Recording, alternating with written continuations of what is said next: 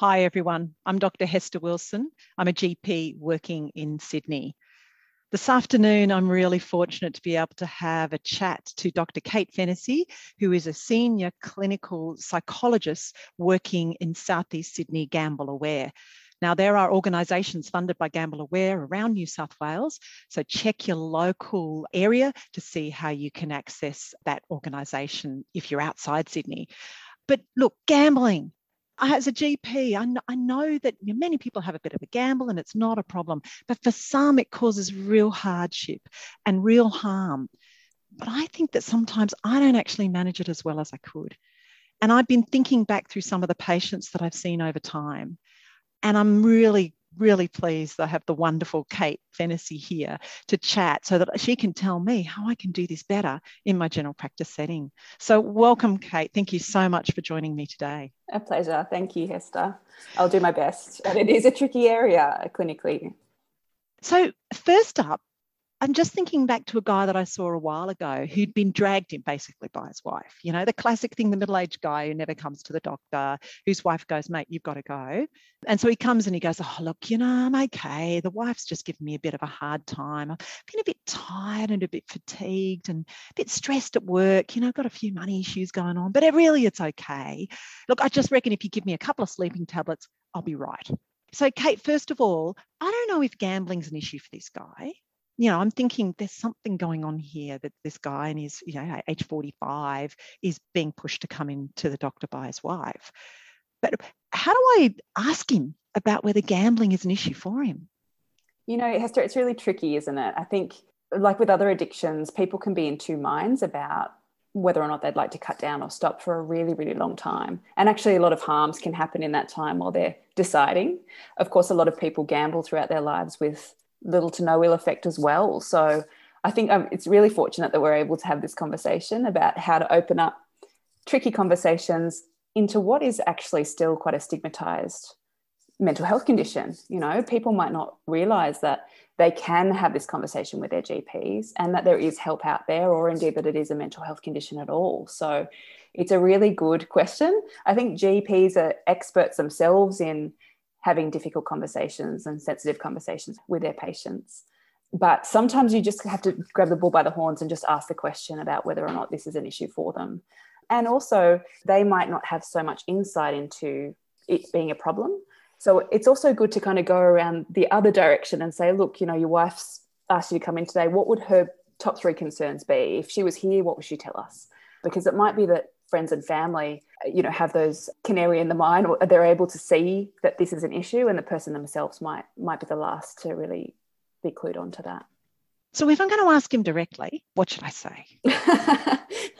To put words in everyone's mouth. You know i think sometimes it's good to be direct and just say look sometimes you, you could catch it with some context and you can say sometimes when people have financial issues and some of these things that you're mentioning we like to think about behaviors that might be a problem. So, one of the things that we think about is, for example, problem gambling. Do you gamble and has gambling ever been an issue for you? That's just an example of a way to ask directly. So, when I asked him that, he said, Oh, occasionally I have a bit of a gamble. Mm. Not really a problem. Yeah, that's right. And, and that could be the case it depends on the person and your clinical judgment and your relationship with that person how you'd like to continue on with that conversation. But you could open it up to something where you're actually pushing a little bit and asking about the the friends and family. Would anyone else in your life say that this is an issue for you?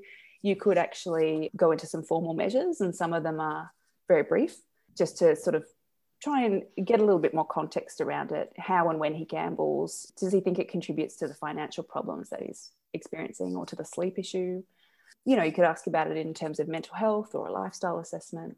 Yeah, I do think it's one area in which, you know, we're not mind readers. It's really hard to know, isn't it? But sometimes this might be a hard one for people to disclose. So I wouldn't, on face value, just throw that out as uh, being a, a differential and just dismiss it. You might just want to keep it on your radar, something to approach later on. I mean, it's certainly for us in general practice, quite often we're time poor, and you can mm. bet your mm. bottom dollar that this kind of stuff comes up on a busy afternoon when you're running late, and there's always screaming kids in the waiting room waiting to see you. Uh, you know, so the idea that it's quite quick and easy, you know, so something where you can just. So he said, "Look, doc, it's not a problem." And so you don't want to say that you doubt him, but you do want to just flag that you are aware that gambling can be an issue. So, so how might you kind of just continue that conversation if you've got someone that said, out of my face, doc? It's so tricky. I think GPs are so time poor and you're you're given the unenviable job of really screening for everything at once and trying to keep that picture open when you're you're so pressed for multiple different demands. So I know that feeling and it's it's not a good one so he sort of said, Look, that's not the issue. I just want this outcome. So you might just be wanting to give him a little bit of education about, you know, if it ever does become an issue, these are some of the things you might want to look for to know that it's it's becoming an issue, perhaps. And you know, there's help available if it ever does concern you.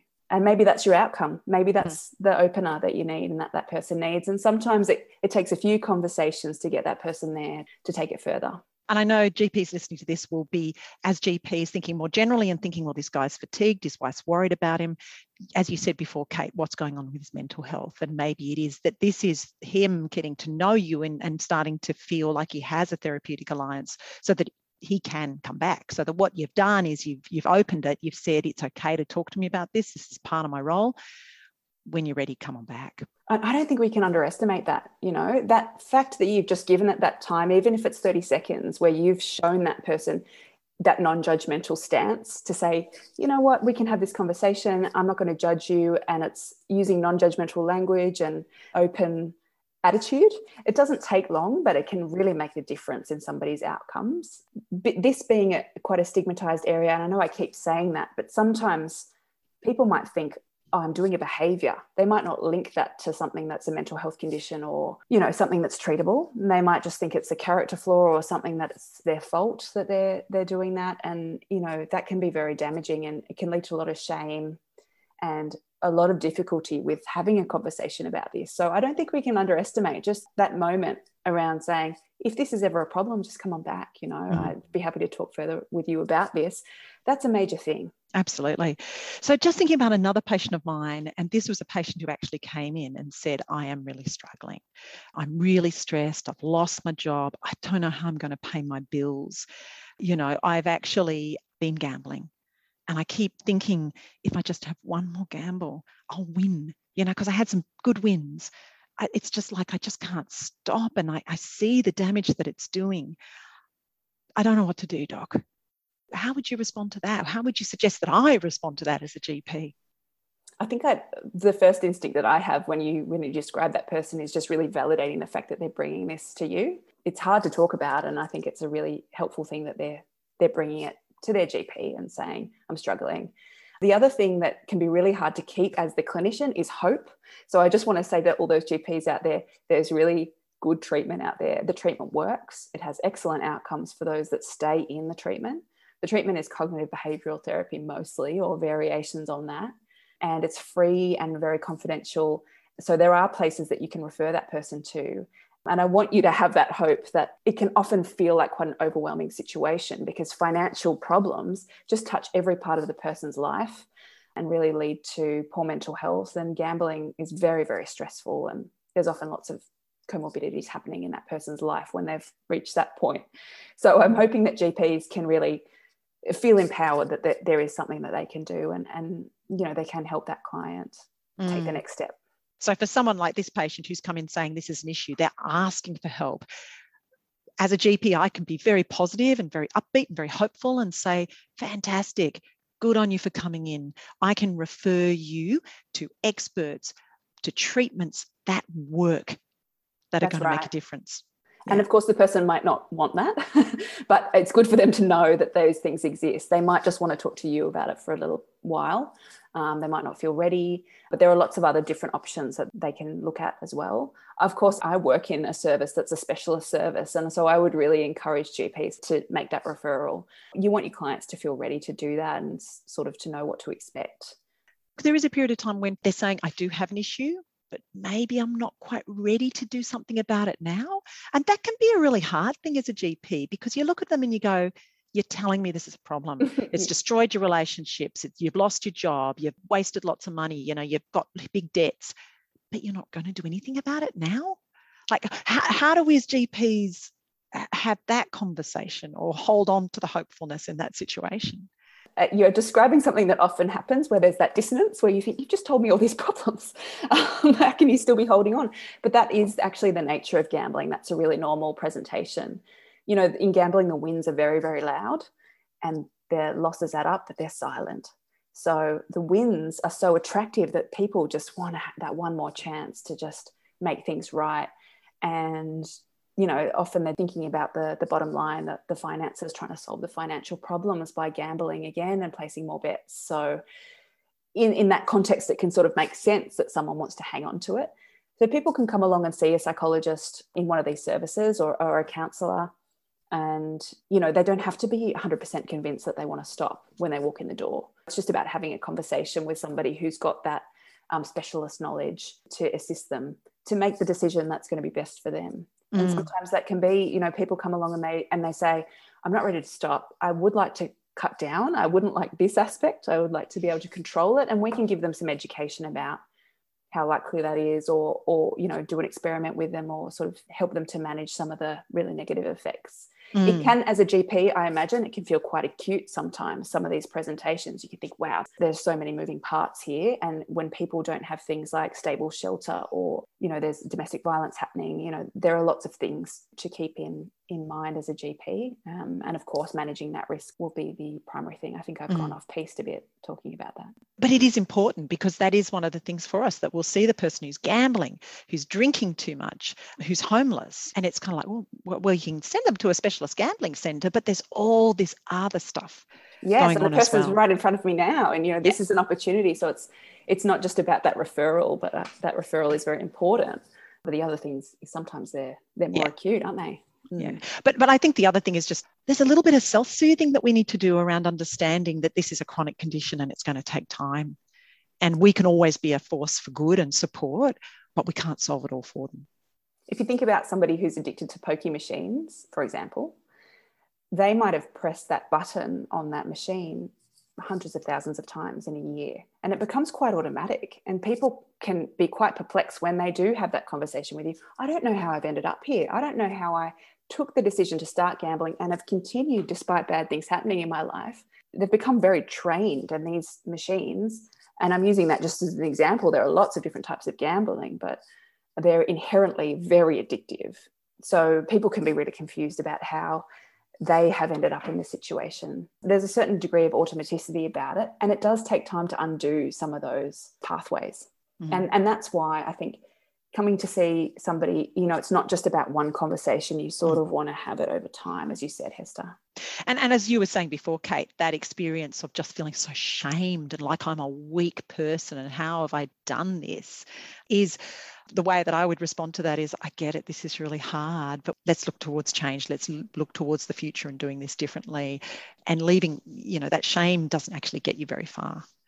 Oh, but talking about it, I think, is a direct way to start to break down. And things like, you know, these podcasts is, is helping people to kind of get their heads around breaking down the shame because I think other addictions, drugs and alcohol, they were maybe feeling like this last decade, you know, in terms of the degree of stigma and the shame around them. And gambling still has that degree of stigma around it where it can feel like a moral failing to the person who's experiencing it. Mm. And it's just not the case. Um, and we know that. But you might see that in people presenting that mm. internalized stigma can mm. still feature. Yeah. And, and I, I think the other thing, Kate, when I think about it, having worked in general practice for way too many years, asking about gambling hasn't been core to what I do. You know, I do all the other lifestyle stuff, but perhaps it's a bit of a new thing for us in general practice to be thinking. And as you said before, we, have to ask about everything, but it, it certainly is something that I, in the past, probably haven't asked enough. And, you know, if you don't ask, you don't know. So none of my patients have gambling issues, but if you do ask, you're going to find it. Yes.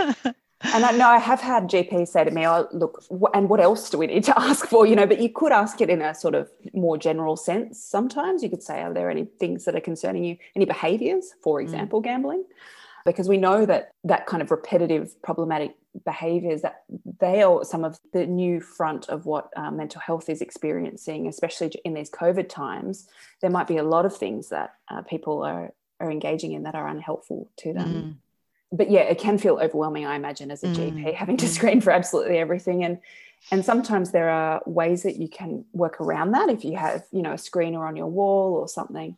Uh, but I wouldn't want that to replace the conversation. Yeah. Look, I'm just thinking of another patient of mine who, who came in as the partner of a gambler. And look, that's a really common thing. I find family members coming in because they're concerned about their loved ones. And so, so in, in this case, you know, he'd been hiding it from her and remortgaged the house. And, you know, she was just felt so betrayed, loved this man, but was at the point where she was thinking, I, am not sure I can stay in this relationship. I am so angry and so hurt that he has done this. Mm. Once again, how can I respond to that as a GP? What can I offer? Mm, well, I think again, probably the listening ear is the most important and valuable thing. And sometimes we want to jump into action mode, especially when you're time pressed, as you said.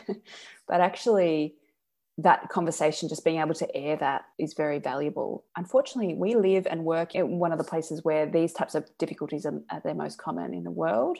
So there will be, you know, for every person who has a problem with gambling, there will be multiple other people affected in their life. I think for me, one of the things that I always want to say to them if, if it comes up is that it's really not their fault, that there's nothing that they could have or should have done. It's actually a very difficult thing unless it's disclosed to you you know it's not like other addictions in that the wheels might start to come off a little earlier you know if someone's got difficulties with drinking alcohol you might be able to see that a bit earlier than you, you can with gambling people can mm. hide it for a very long time and the problem can get very very severe before sometimes it's disclosed or maybe it wasn't disclosed and and that person found out in another way. And it can feel like a huge betrayal. So that's one of the things i think that it that it isn't their fault and also perhaps that it's worthwhile again getting some assistance with a specialist service to talk about all different, you know, what is treatment, how, how are you feeling in your relationship, to work through what can be almost a grief process, thinking about the relationship that you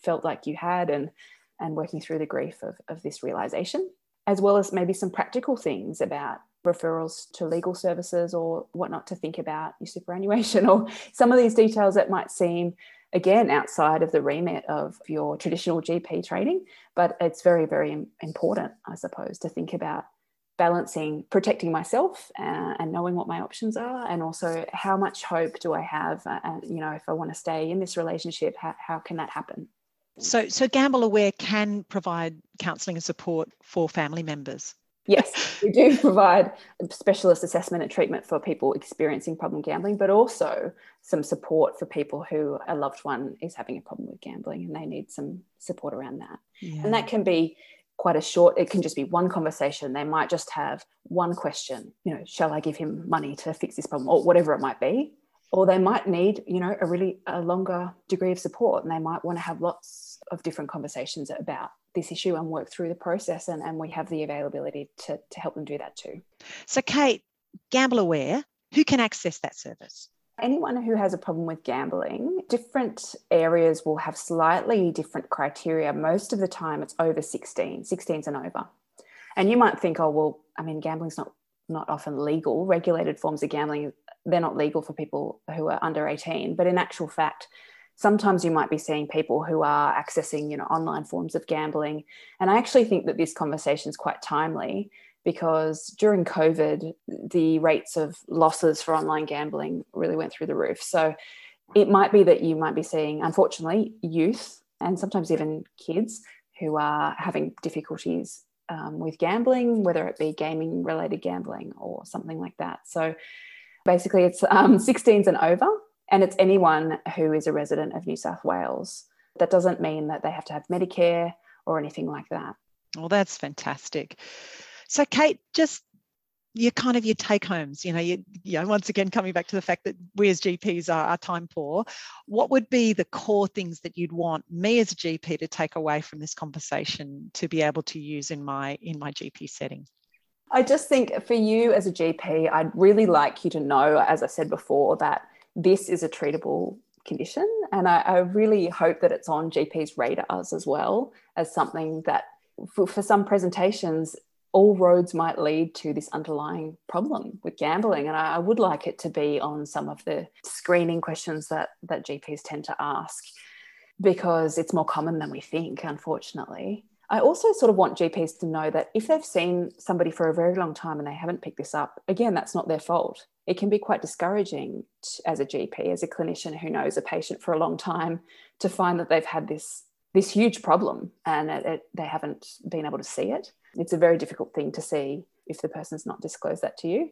I do want GPs to know that people can be pre contemplative. They can not realize that they've had this problem or that this is causing this difficulty in their life for a very long time before bringing it.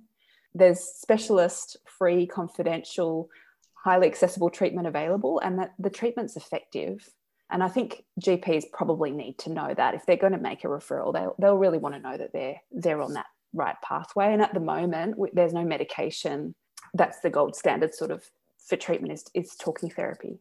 So mm. I would like them to, wherever possible, give their patients that information about the referral process and make that referral if the patient's ready for that. So, what I'm hearing from that is I need to ask. I need to ask patients about it, make it part of my lifestyle assessments that I do, and know that there are effective talking therapies that are free, easily accessible, and that will work that this is a treatable condition. So, it, you know, for me as a GP, Cordo, it is asking the question, and when I find it out, it's it's giving hope and referring to those those services and continuing to support my patient, of course.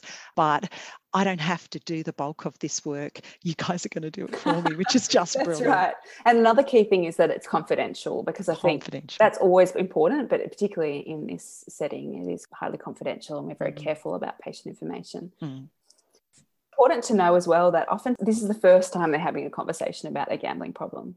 You know, they might have never had a conversation with anyone else, and other people in their life might not know that they struggle with this. So, I think the GP relationship is such a valuable one. If they're bringing that to the relationship with their clinician, then that's a really valuable thing. So, I know that you're time pressed as GPs, but I really, I really hope that there's some time and some space given to if if people are presenting with gambling related issues.